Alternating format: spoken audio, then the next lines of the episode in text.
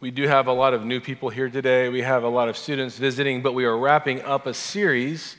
So uh, a lot of you are going to be lost, except it's a very popular, very common known book. We're looking at the book of Jonah.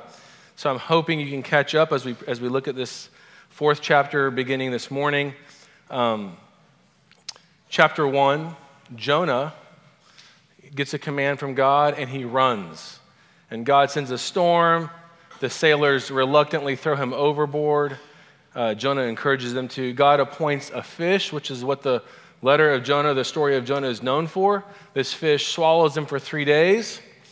And then, chapter 2, Jonah spends time praying. I don't know how he wrote it in the belly. We think he wrote it later, but he thought it and prayed it in the belly. And then he was vomited out. Chapter 3 is the high water mark of, of Jonah. This is where he does what he's told. He goes, he preaches the eight word sermon, and Nineveh repents. And they, they don't, uh, they don't uh, or they, they, they repent, and God relents from his destruction of the great city. And then we have chapter four. Um, if you are into literature, this may be considered like a denouement. It's not a perfect tied up ending, but it's sort of the climax. It goes into the final thoughts. Um, when I first started here at Grace, almost every sermon had a Seinfeld illustration. Remember that? It's been a while. I ran out of them. I also ran out of people who watched that show. But one of the great things about the Seinfeld show, I'm not giving you, I'm not saying I advocate all of its content, much of it at all, but is that the humor, there's this technique they used where you would watch the humorous scene, and then the next scene, they're in a coffee shop discussing it. And that's really where it became more funny, more real. So that's kind of what we have. We have the coffee shop, so to speak, here with Jonah. He is now talking to God. And for the rest of the, of the book of Jonah, which we'll look at this week and next week, we're going to find this interesting dialogue between God and Jonah, where the entire book comes into clarity. So we'll look at it this uh, chapter 4, verses 1 to 4. Uh, I'm, I'm going to begin with verse 10 of chapter 3 just to give us the context. When God saw what they did, how they turned from their evil way, God relented of the disaster that he had said he would do to them, and he did not do it. Chapter 4. But it displeased Jonah exceedingly, and he was angry. And he prayed to the Lord and said, O Lord, is not this what I said when I was yet in my country? That is why I made haste to flee to Tarshish, for I knew that you are a gracious God and merciful, slow to anger and abounding in steadfast love, and relenting from disaster. Therefore, now, O Lord, please take my life from me, for it is better for me to die than to live. And the Lord said, Do you do well to be angry? This is the word of the Lord. Lord, indeed, we say with Jonah, you are merciful, you are gracious, you are slow to anger, you are abounding in steadfast love. And like Jonah, Lord, we half believe that. And I pray this morning we would believe that more, that your spirit would open our eyes to the beauty of your love and your mercy, that that would drive us to seek you more in our lives. Amen. Um, I want to talk this morning about how God is after our hearts. So, the title of the sermon is um, The God After Man's Heart. Obviously, a play on words for David and in, in 1 Samuel. We're going to look at it for two weeks, but God is after your heart. And when we look at Jonah and we see this dialogue, what we're going to see is that Jonah has an idol. Jonah has something he worships really more than God, and that is the nation of, Assyria, of, uh, of Israel. He doesn't worship Assyria, Israel. And Nineveh is the capital of their chief enemy, Assyria, who will eventually take them out.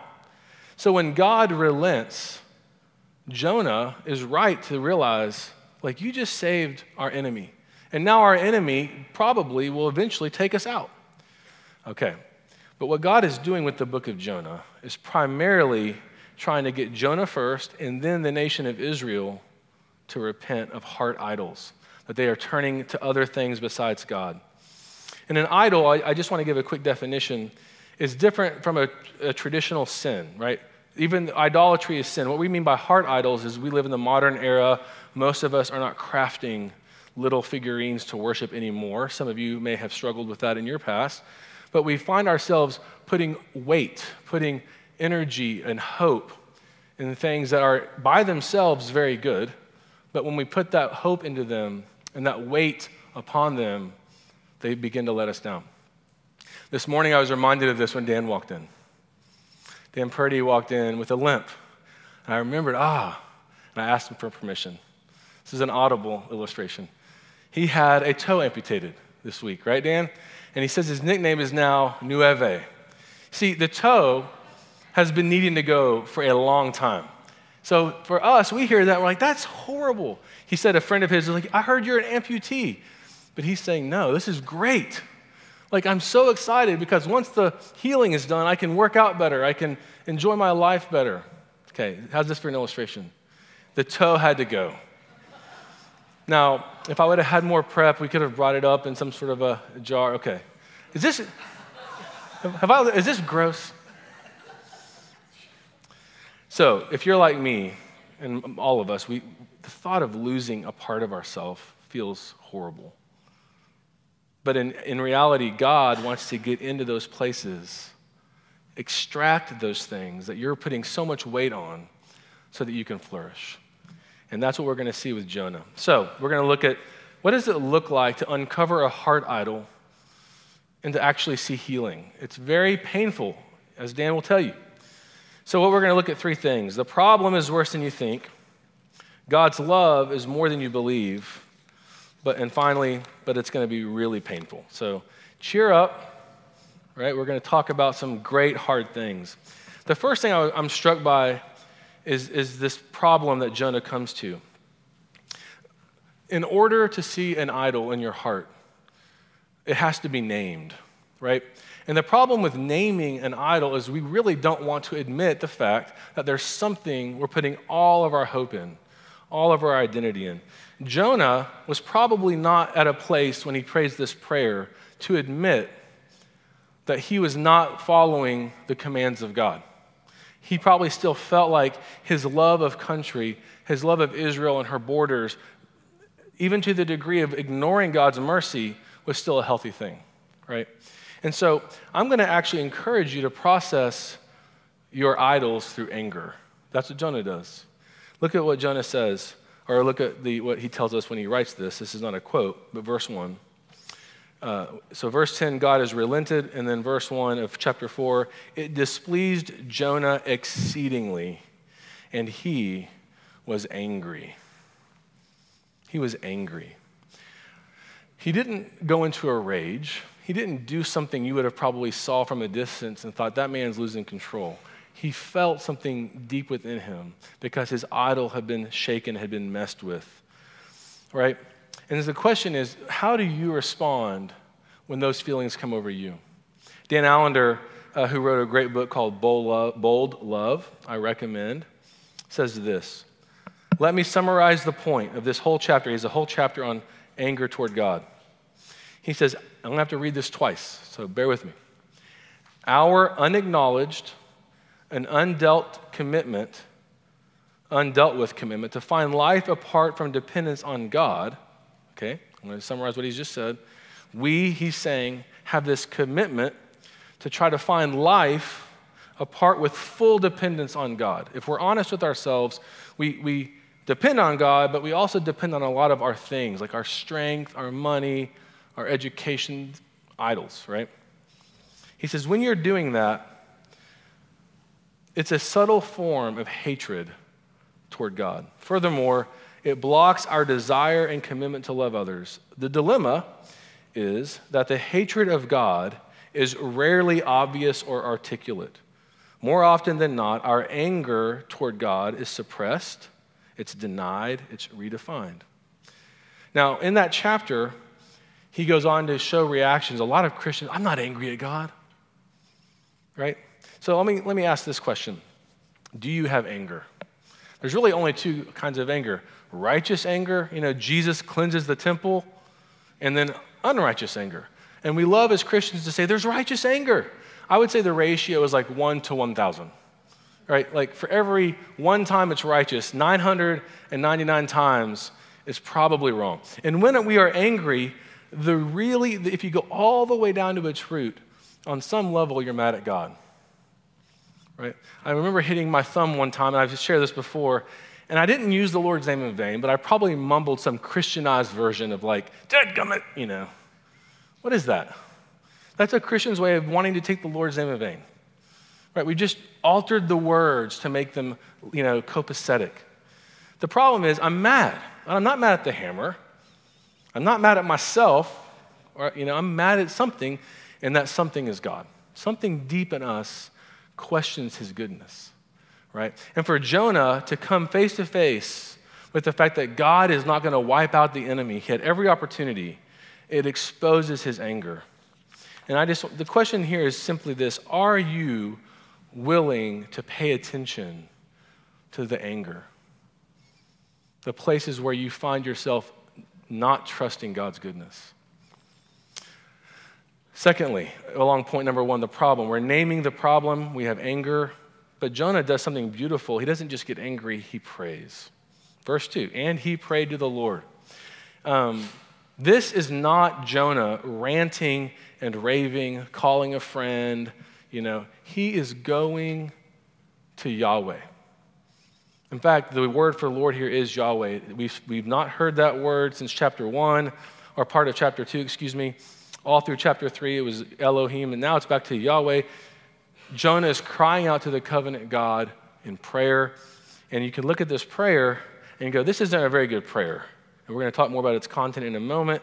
But I want to encourage us that any prayer, in a way, is good prayer. Like at least he's going to the Lord. Listen to what Calvin says about this prayer. Um, Calvin says that this, the faithful often, in a disturbed state of mind, approach God with a desire to pray, and their prayers are not wholly rejected, though they are not altogether approved and accepted. And hence, it appears more evident how the works of the godly are regarded by God though they are sprinkled with many stains. We must therefore acknowledge that there was some piety, some holiness in the prayer of Jonah. Calvin is really developing or working again, uh, on a theology there that says this when we do good things, good works, the confession of faith says, insofar as those works are of me or you, they're tainted. But insofar that those works are of God, they're holy and acceptable. So there's no prayer, no work you'll ever perform that by itself is perfectly acceptable. It needs the blood of Christ. So all of our prayers are tainted. And so the point here is don't wait to pray till you think I can pray a holy, perfect prayer. Communicate with God. Take your anger and your hurt to God because you will not begin to deal with the idol that you're holding on to. And let's assume right now, Jonah's got this gigantic idol of nationalism. Some have called it racism. We all have something large that we really have never admitted. And if we can follow and track through this discussion, my prayer is that God will begin to show up and help us through our prayer and crying out and even anger begin to see those idols of our heart. Listen to this um, Tim Keller prayer I saw this on Twitter. Is it okay to use Twitter in a sermon? No? But what if it's Tim Keller, Shane? Can I do it then? It just said Keller, and it came from his Twitter account. It could have been anybody that hacked it. Let's go with Tim Keller on this one. It's a confession of sin. He says, Lord, I don't like some of the things I find taught in the Bible. I don't like some of the ways you arrange the circumstances of my life. I confess I don't even like the doctrine of grace. I'd rather earn my salvation so you owe me. In all these ways, I refuse to let you be God. Forgive me. Amen.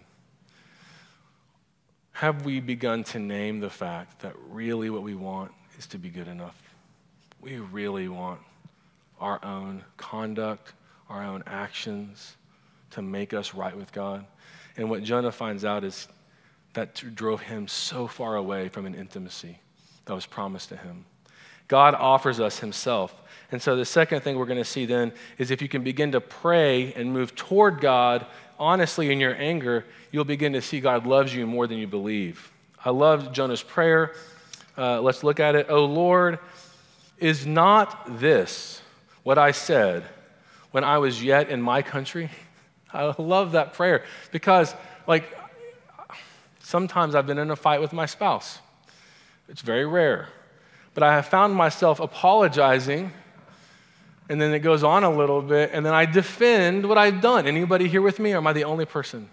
It's as if I lied. Like, I am so sorry that I, whatever. But, and then a little bit later, but you know why I did it, right? Jonah has repented of this sin. Like, chapter two is him calling out in distress. He, um, he says, I, I sent my prayer, which went before you in the temple. My life was fainting away. He seems to be repentant. Verse 8 of chapter 2 is almost a joke. I mean, it's comical. God has a sense of humor. Listen to what Jonah, out of nowhere, he says, My prayer came to you into your holy temple. Verse 8 of chapter 2 Those who pay regard to vain idols forsake their hope of steadfast love. I think God was going to show him that's exactly what you do. He was once again in his repentance still trying to be like, but I'm not as bad as those people who worship vain idols. And God's like, yeah, yeah, you are. And I'm going to pursue you. And here we are in chapter four, and they're going to have this great conversation.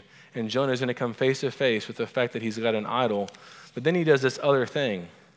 He says this For I knew that you are a gracious God and merciful, slow to anger and abounding in steadfast love and relenting from disaster. Like, those are pretty good things. So, so if you track what Jonah is doing, he's like, I ran to Tarshish, which I know is sin, because I know you to be a really good God and you were going to rescue my enemy. That's that's some really good honesty, right? The problem is, I don't think Jonah really knows this to be true. Like, he, he knows it up here, but it's not sunk to the heart. See, what he's quoting are verses from Exodus 33, a very famous place in the Old Testament where Moses came down with the Ten Commandments, sees they're worshiping a calf, and he breaks the Ten Commandments and has to carry out justice on his own people.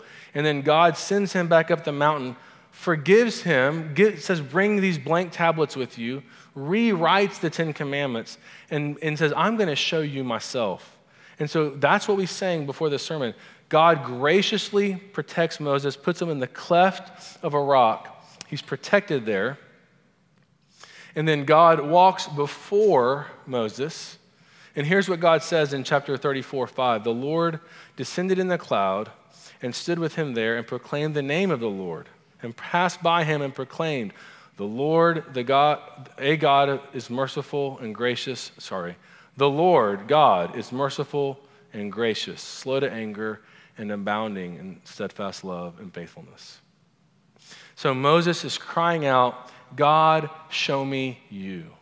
And they begin to have this intimacy where when Moses comes off the mountain, his face is glowing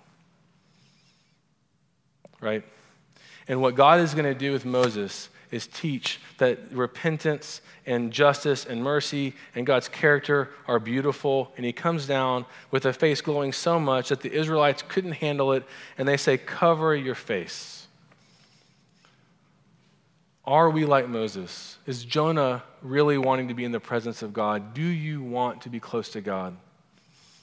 While I was on sabbatical, I read, a, it was really kind of a neat story I've been following a guy writing a biography of one of my heroes, Jack Miller, for his PhD.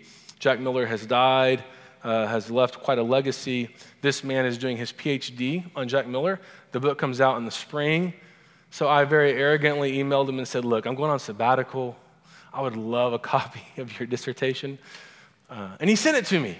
All the PhD friends in the audience were like, Oh, how embarrassing. I'm going to buy a copy and I'll buy one for, well, the elders will buy, we'll buy a few of these copies in the spring when they're published. So I got to read over my sabbatical this, this great biography on Jack Miller. Jack Miller, PCA pastor, um, professor at Westminster, um, but he's, he's famous really for um, kind of bringing an awareness to the gospel. Tim Keller would even credit Jack for being, Keller was an elder at his church. I didn't know that. So, discipled Tim Keller, uh, Harvie Conn, uh, Dick Kaufmann, quite a few famous evangelists in our own circles. Um, but what Jack had happen in his life, he'd already been a professor, he'd already been a pastor, but he felt empty and joyless. And so, he, if you've heard his testimony, he goes to Spain, not because he's wealthy, but because someone invited, like, said, Here's a spot for you. They laid on, like, um, what you, what, I always do this. I can't think of words when I'm preaching, and then I look at people and they get nervous.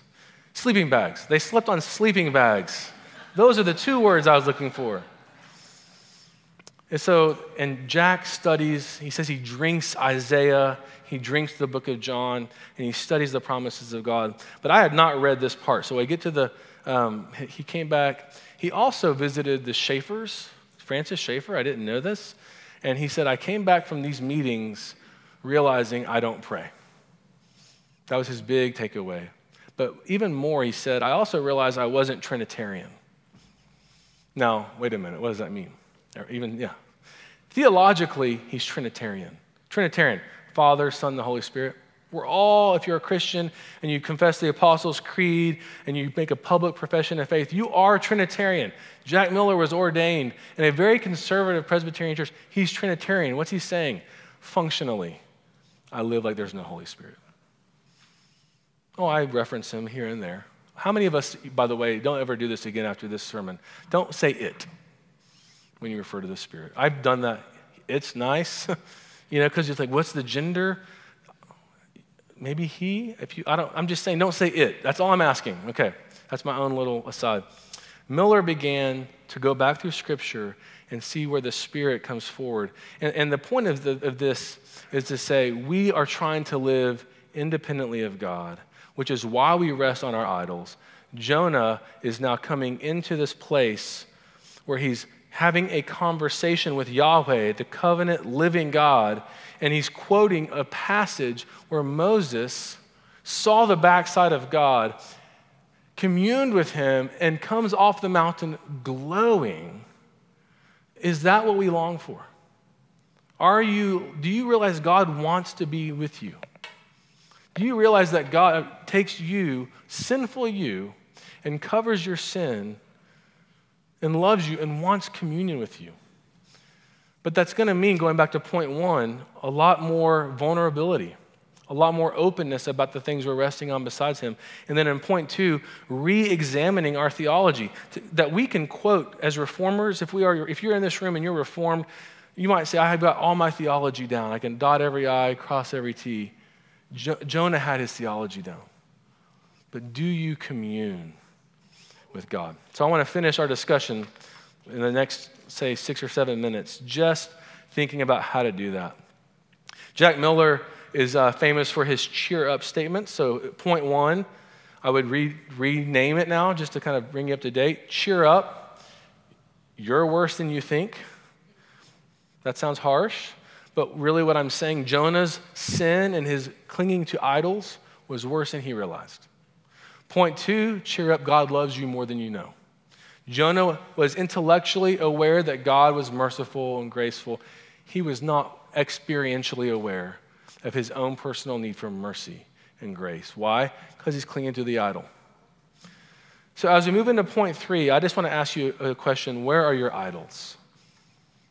What are the idols of your heart? I'm going to just throw out some, some very generic ones, and you can kind of piece them together. I think we all have a sense, but I think a lot of us put our faith in our education, our career. We can make our children into idols. That's not very common in America. Thank you, somebody who laughed. I mean, we, we like we idolize, and not even the, the, the human, just the idea behind the human. You know, it's like it's not that I love this kid; it's that let me tell you what they've done their accomplishments, their resume. What about our spouse? We idolize our spouses, our jobs, our futures, our pasts, our hopes. We turn things that are beautiful, like little toes, sorry, Dan, into what we place all of our weight on. This is going to save me. This is going to bring me happiness. And how do we know? Play with the thought of it going away for a moment. What if your salary was cut in half? What if you're, you're a PhD? What if we stopped at master's? You know, you're trying to get your undergrad. What if you went to like a vote? Like just play around with what might cause you. If you can, no, that wouldn't bother me. Move on. But when you find it, you'll know because you will be exceedingly angry. And you'll say with Jonah, I want to die. When your idol is exposed, you will say the words of Jonah, at least internally. You may not use the words boldly like he does. Therefore, O Lord, please take my life from me. For it is better for me to die than to live. And I love, I love the fact that Jonah prays about God's slowness to anger. He's patient. He says, Do you do well to be angry? Like that, you know? Jonah probably just take away my life thinking this fire was just going to bowl him over. And God just gently leans in. Do you do well to be angry? And then next week, we'll really examine how God wakes him up and shows him his love for him. But I want to ask you this question What do you think is going to happen when you begin to name these things in your life? You think it's just going to take you out? A few weeks ago, um, I, I talked about, well, it's been a long time ago because we had a sabbatical in the middle, the U theory. Cathy Loerzel at the Allender Center has taken some of Allender's teaching, and it's pretty good. I think it's really a great schematic. Imagine a horizon line with a big gulf in the middle. That's the U. And on, on the left side, it's shalom shattered. That means the way life is working is not the way it was supposed to. There's disappointment, there's heartache, there's brokenness. And we want to get across the gulf to shalom regained. That is what Christianity is. Like Jesus rescues you from the fall, he takes you to glory, but that space between is not easy. There's this big gulf. And we talked about that in chapter 2, by the way, where Jonah is really in the belly of the fish and that's the position and the posture where he writes this beautiful prayer. I encourage you to go back and read it. But here's the point our tendencies to not want to go down because it's painful, right? Cheer up. Come and die is really the title of point three. Because you have to feel when you lose your idol that you're going to die. Because we have all of these things we've developed as our ways of avoiding God and our ways of trying to deal with our own struggle, right? So we, we have habits and personalities and so many things we do to avoid the fact that we don't want to go down the ramp. So here's my, uh, here's my illustration of the ramp. I was watching a 30 for 30, um, and I'm, I should have looked this up. Someone's going to tell me the guy's name. He's from Edmond, and he's a professional BMX bike rider, jumper. It's not Tony Hawk, it's Shane? No, it's not Shane. Mat Hoffman. Thank you. I just did that for you, Scott. I knew this all along. I remember being in Edmond as a kid. He's about five years older than me and seeing his ramps. He built these ramps and he would jump. Well, I didn't know until I watched the 30 for 30 that he really has what should be the Guinness Book of World Record of the like coming off the ramp like 23 feet on a bicycle.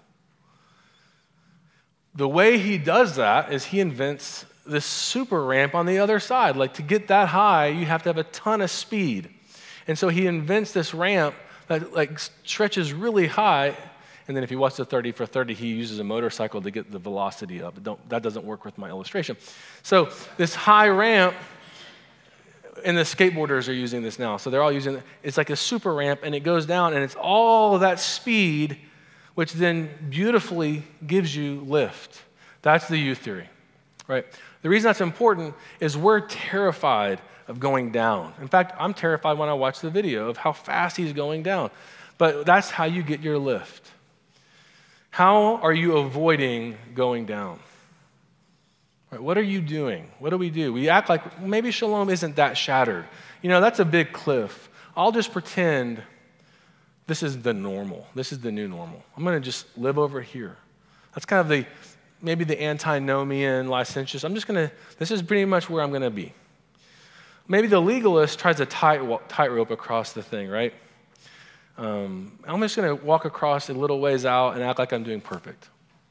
I've even had this vision of maybe people building caves in the side of this. You know, I'm just going to dwell. I went 30 feet down, so I went farther down than you folks, but I'm going to live here now. But you're supposed to find in Jesus an ability, I think, to just boldly confess your idols and just cheerfully do it because you'll know the love and the mercy and the graciousness of Jesus. Another illustration of that. We're in a lot of Seattle because Seattle has these hills. And from where the school sits to the restaurants at lunchtime, you go up like two or three blocks, but you're going up a huge hill right? And I had a very dear friend, uh, I still have this dear friend. Uh, she has a, a, walker, some disabilities, and when, we wouldn't go to lunch every time together, but when our group would go to lunch, I would help her. And it was really actually good for me. This is, I'm stepping out of the illustration for a second. This is really good for me. I'm type A. I've got to get places to go slower than normal. It was very helpful. Coming back down the hill was actually uh, hard. I mean, I had her um, I'm kind of walking with her. I was the only guy in the group, so I'd kind of like, at one point she actually fell, and I had to kind of catch her. At this point, Lime is in Seattle. I don't think I see scooters, but there are these bikes. Okay? And a buddy of mine who's like 55 had rented his Lime, gone to lunch, and I'll just never forget going down this hill, slowly, kind of nervous. Is everything to be okay? How long is it going to take to get back? When's lunch end? Are we going to make it on time? And there comes my buddy on his bike with his legs stretched out, yelling, Wee! as he flew down the hill. And I had a bit of envy, like, yes. Also, fear, like, you're gonna crash. I'm just trying to tease out what it feels like. We want to go slow. We're so scared, and I don't want to really confess too much. So, what I'll do is I'll say, I have a, I have a, a, a porn addiction, but it's not that bad. You know, I have a temper, but it doesn't flare that often. You know, we, do you find yourself doing this? Saying, you know, I, I struggle with, with money, but, you know, not really. I've read Ramsey. Like, we always quantify what we've done or qualify it to make it not so bad. And I'm saying, you read Jonah, and he's just like, I'm angry. Can you be honest? Is Jesus big enough, as we see in this, in this story, to love you and allow you to say, I don't trust you, God. Help my unbelief. Turn my heart around. Show me the ways I cope. Show me the ways I try to deal with my own struggles. Show me the idol that I don't see. And trust that through that prayer, He will answer it. But next week, we're going to watch Him answer it supernaturally with a plant and a worm and a sun. He is more interested in you being glorious and flourishing than you are. I promise. But somewhere along the way, you were tricked into thinking it's this incremental, slow, piece by piece growth. And the answer is no. You go down that ramp, you boldly name the things that have hindered you your struggles your sins those that were done to you and as you're doing that you will the spirit will drive you up and you will see growth on the other side Let's pray. Jesus, thank you for this conversation with Jonah. You show us behind the scenes your heart and your love for our hearts. Lord, forgive us for wanting to have surface improvement only. I, I, think if we're honest, those of us in the room that are, are Christians are really afraid you'll reject us. If we're really honest, we're afraid if we actually name the thoughts, the places we put our hope, the idols, Lord, we're just afraid you're going to leave us. Forgive us for that. You have done nothing but prove you're faithful, that you're long suffering, that you're steadfast, that you're merciful. Lord, we know this meal that we are about to eat reminds us that Jesus, you, you came to earth to, to die on a cross to show us how far you would go to purchase us. So, Lord, forgive us for being so slow to approach those areas of our lives that we hide from you.